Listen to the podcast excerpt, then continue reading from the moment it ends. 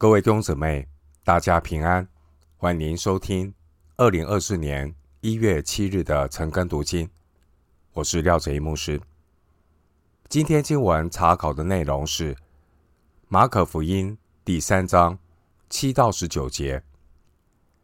马可福音第3章7到19节内容是主的服事以及设立12使徒。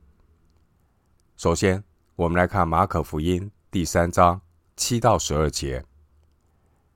耶稣和门徒退到海边去，有许多人从加利利跟随他，还有许多人听见他所做的大事，就从犹太、耶路撒冷、以土买、约旦河外，并推罗、西顿的四方来到他那里。他因为人多，就吩咐门徒叫一只小船伺候着，免得众人拥挤他。他治好了许多人，所以凡有灾病的都挤进来要摸他。污鬼无论何时看见他，就俯伏在他面前，喊着说：“你是神的儿子。”耶稣再三的嘱咐他们，不要把他显露出来。经文7到12节内容是众多寻求耶稣的群众。经文7到8节，当宗教领袖对耶稣的嫉妒越来越深的时候，拥戴耶稣的群众也越来越多。经文第6节清楚提到，法利赛人和希律一党的人阴谋要除掉耶稣，所以耶稣和门徒退到海边去，暂时离开城市和会堂，避开仇敌的窥探。耶稣在别的地方也有许多渴慕的灵魂，而当年的会堂和海边就成了耶稣布道的禾场。经文第8节提到以土买，以土买从西元前134年以后就归属犹太人，在罗马时代，以土买北部地方也是犹太省的一部分。经文第8节的约旦河外，这是指比利亚，在宗教上也是属犹太教的领域，但以前多数居民是外邦人，就像加利利一样。第8节的推罗西顿是罗马所管的叙利亚省的领土。以上这些地带的人，当时候大都是慕名而来，来跟随耶稣，因为他们听见耶稣所做的大事。在他们当中，有些人寻求主是出于好奇，有些人是为了得医治，有些人来找耶稣是有目的的，要抓耶稣的把柄，攻击耶稣。有些人想要晓得耶稣是否真的是弥赛亚，他们大多数只能够模糊的猜想，到底在他们中间耶稣所做的事情，这些背后的意义是什么？今天许多人跟随耶稣，仍然存在着各种不同的动机和原因。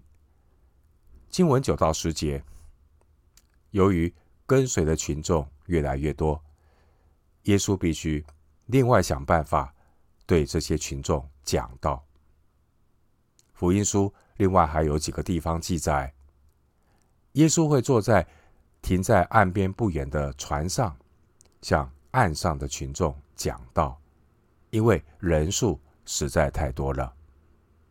当时候，耶稣治好了许多人的疾病，于是呢，有很多人来拥挤耶稣，并且用手来摸耶稣，期待自己的灾病可以消除。第10节提到，有许多人拥挤要来摸耶稣，连摸这个普通的动作也是和信心有关，不是乱摸一通。因为后来当耶稣的仇敌拘押耶稣、捆绑耶稣、钉耶稣上十字架的时候，那些兵丁也摸过耶稣，但他们的摸却是出于邪恶的目的。弟兄姊妹，凡是渴慕救恩，带着神所赐的信心摸耶稣的人，他的信就拯救了他。马可福音5章34节。在以色列，凡是能够行神迹的先知，都会吸引大批的群众。耶稣的吸引力超过别人。自从旧约时代以利亚和以利沙以后，似乎就没有人像耶稣一样能够治愈这么多的病人。经文11到12节，这些被污鬼附着的人，他们跟一般的病者不一样，他们的身体失去了自主权，一切几乎是由污鬼来操纵。当污鬼看见耶稣，就俯伏在地，又大喊大叫，这表示污鬼认识耶稣的身份，并且畏惧耶稣的能力，并不是污鬼他们有什么敬拜或者任何相信主的行为。耶稣也没有针对污鬼有所举动，因为神的儿子耶稣基督，在信主的人看来呢是可爱的，但对那些反对基督的人而言却是可怕的。希伯来书2章16节，耶稣禁止污鬼显露主耶稣他真实的身份，因为时机还没有到，表明主耶稣他对父神旨意的顺服。主耶稣他按部就班要成就神的计划，并且逐渐的启示主耶稣他自己的身份和使命。天国是属灵的国度，天国的建立并不是要推翻罗马的政权，争取国家和民族的独立。天国乃是要除掉人们内心的罪孽。马可福音的记载，我们看到污鬼对主的反应，以及文士与法利赛人对主的态度，这两者有鲜明的对照。只能很感触地说，人不如鬼。文士和法利赛人都是专研旧约的人，按理来说，关于弥赛亚是否已经来临，他们应该能够认得出来。可是他们虽然看见主耶稣大能的作为，不但没有受到任何的感动，反倒把耶稣赶鬼的能力说成是倚靠魔鬼的权势。马可福音3章22节。文士法利赛人这种故意扭曲真理的事实，使得耶稣十分严肃地警告他们，拒绝圣灵所见证的基督，甚至污蔑，这是得罪圣灵、亵渎的罪，在本质上是不能够被赦免的。3章29节，因为他们严重拒绝了神所预备通往赦罪的唯一途径。回到今天的经文，马可福音3章13到19节，耶稣上了山，随自己的意思叫人来，他们便来到他那里，他就设立12个人，要他们常和自己同在，也要差他们去传道，并给他们权柄赶鬼。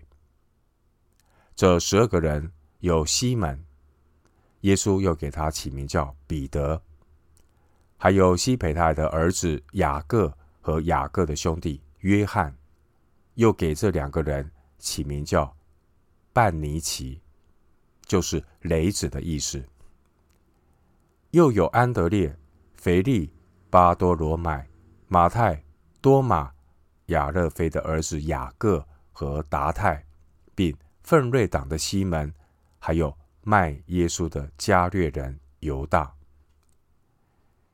经文13到19节内容是耶稣设立12门徒。经文13节，经文里面呢没有说明耶稣他上的山是哪一座山？假如耶稣这个时候还在加利利湖一带工作的话，这很可能是加利利湖北部的一些山地。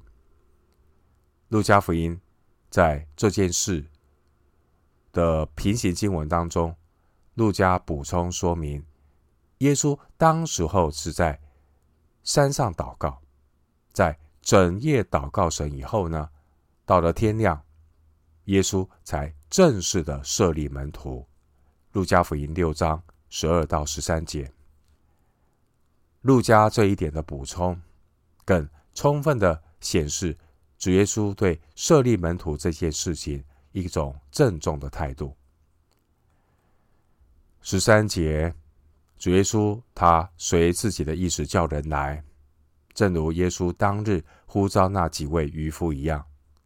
这12门徒的设立也完全是基于主耶稣自己的主权和主动。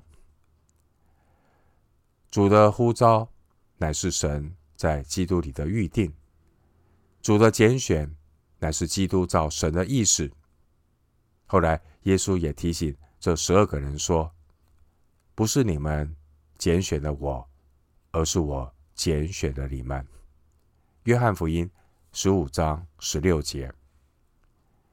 经文13节说，他们便来到他那里。马可福音在前面已经交代，其实当时候呢，耶稣已经拥有许多的门徒。马可福音2章15节。在马太福音的记载中，只是简单的说到耶稣叫了12门徒来，马太福音10章1节。而路加福音有比较详细的说明。路加福音6章13节说，耶稣他叫他的门徒来，从他们中间挑选12个人，称他们为使徒。路加福音6章13节。经文14到15节提到12个人，12这个数目和以色列的支派数目相呼应。马太福音19章28节。当年以色列人他们堕落离弃神，和世人一样，他们亏缺了神的荣耀。圣父差遣圣子道成肉身，立约的神子成为履约的人子。耶稣来要做众民的中保，做外邦人的光。以赛亚书42章第6节。不但如此，神还要借着披戴奴仆形象的基督，使雅各归向他，使以色列到他那里聚集，使雅各众支派复兴，使以色列中得保全的归回。以赛亚书49章5到6节。基于以上这些特殊的背景，主耶稣当日所设立的12门徒无疑是象征着新以色列的产生，而这12门徒也因此成为以色列12支派的属灵继承者。我们从这个角度来看，耶稣设立12门徒这件事，其实是有非常丰富的属灵意义。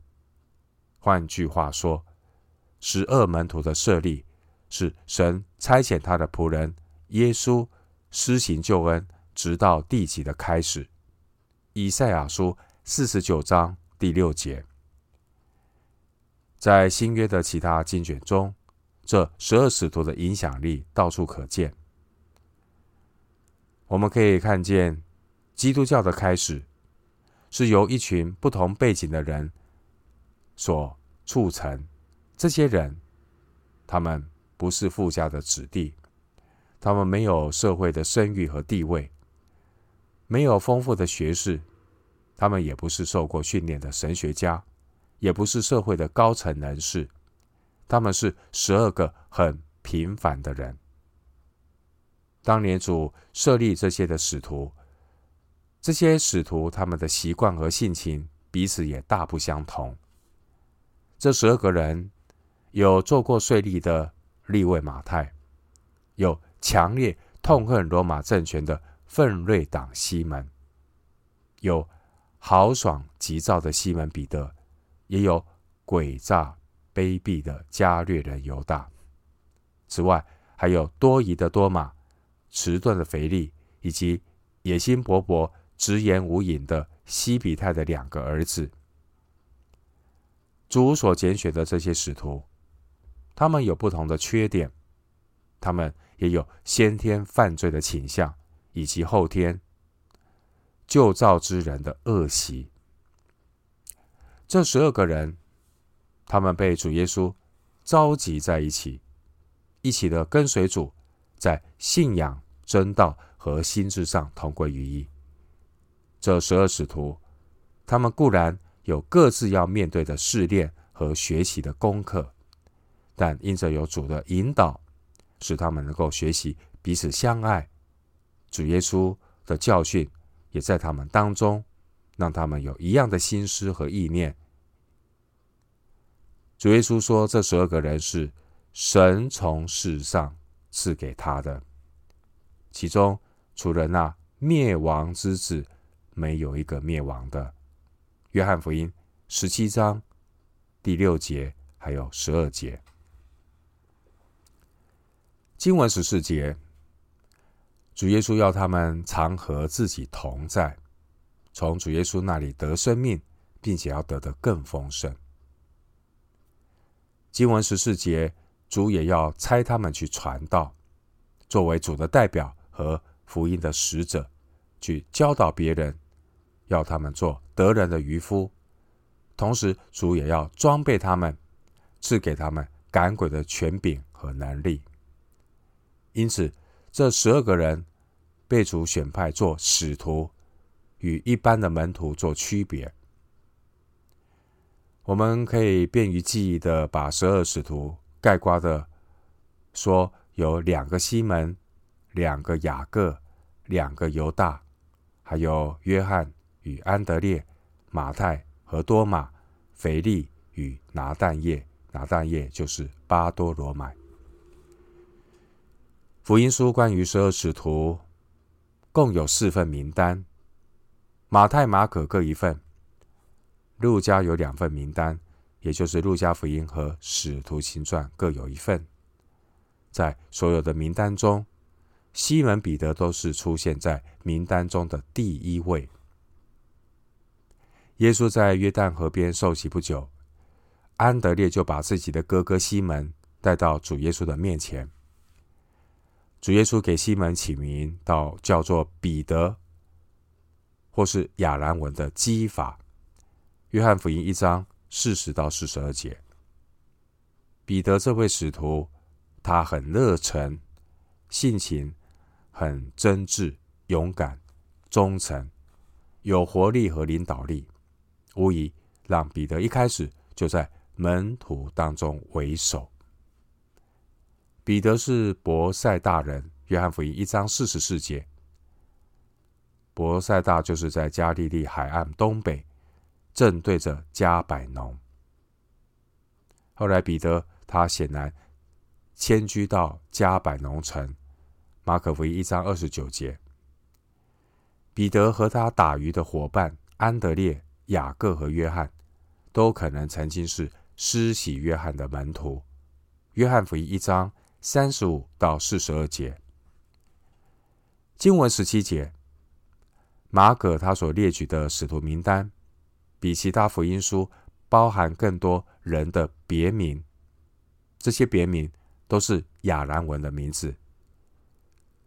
马可清楚记载，由耶稣取的别名有西门和雅各、约翰3个人。雅各和约翰是一对性情刚烈的人，耶稣用亚兰文称他们为半尼奇，意思是脾气暴躁或愤怒之子。马可的翻译是希腊文的雷子。17节的雅各和约翰，约翰比较年轻，而雅各是12使徒中第1个殉道的，死于西元44年，使徒行传12章第2节。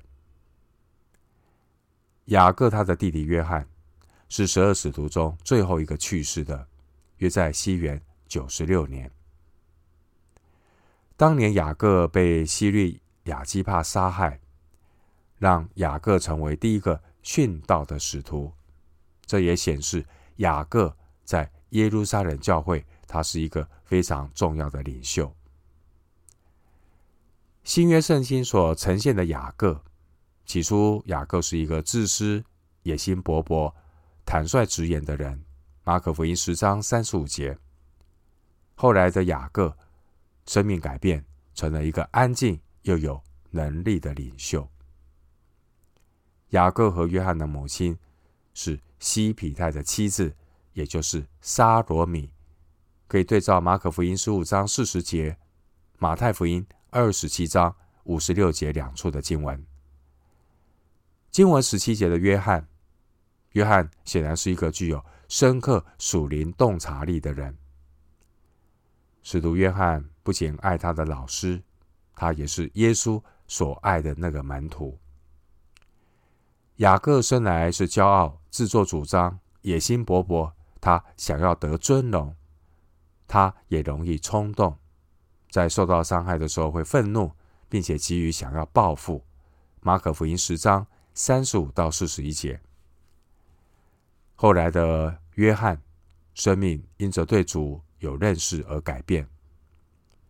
依照早期基督教传统的说法，约翰在晚年他担任以弗所教会的长老，并且是遍及罗马、亚细亚省众教会的监督。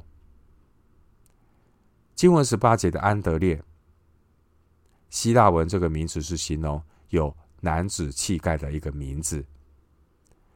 安德烈虽然是耶稣最早的跟从者之一，但他却没有成为使徒核心小组的成员，在福音书中不常提到他。马太和路加把安德烈排在12门徒的第2位，可能是和他的哥哥彼得有关。安德烈一直是一个很殷勤的使者，尽管他不像哥哥彼得在领导才能上那么有恩赐。依照传统的说法，安德烈后来是在 X 型的这种十字架上面来殉道。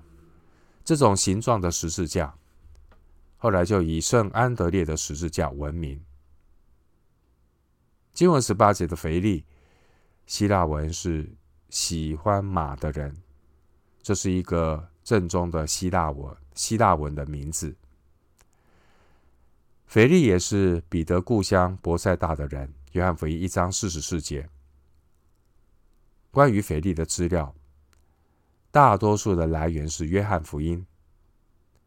腓力是耶稣头一个对他说来跟从我吧的人，约翰福音1章43节。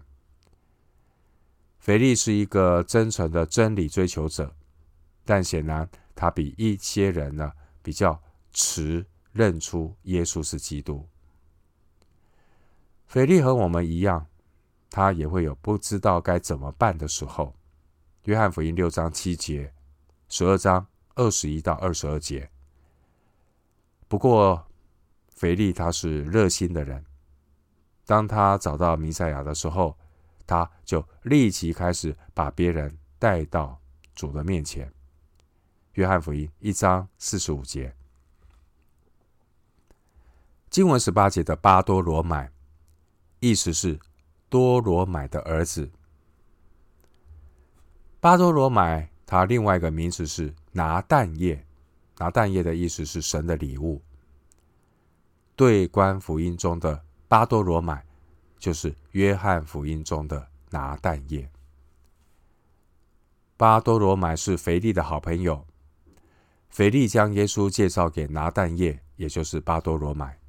约翰福音1章45节。经文18节的马太，他自称是税吏。马可和路加提到马太的时候，称呼他为利位，并说到马太是他的父亲，和和小雅各的父亲，名字都叫做亚勒腓。经文18节的多马，多马称为底土马，这两个名字的意思都是双生子。多马的事迹记载在约翰福音里。多马和我们一样，也会有怀疑和自私的时候，但是多马还是有一颗愿意上进的心。据说多马他曾经在帕提亚和波斯做工，另外也有传说他曾经在印度服侍。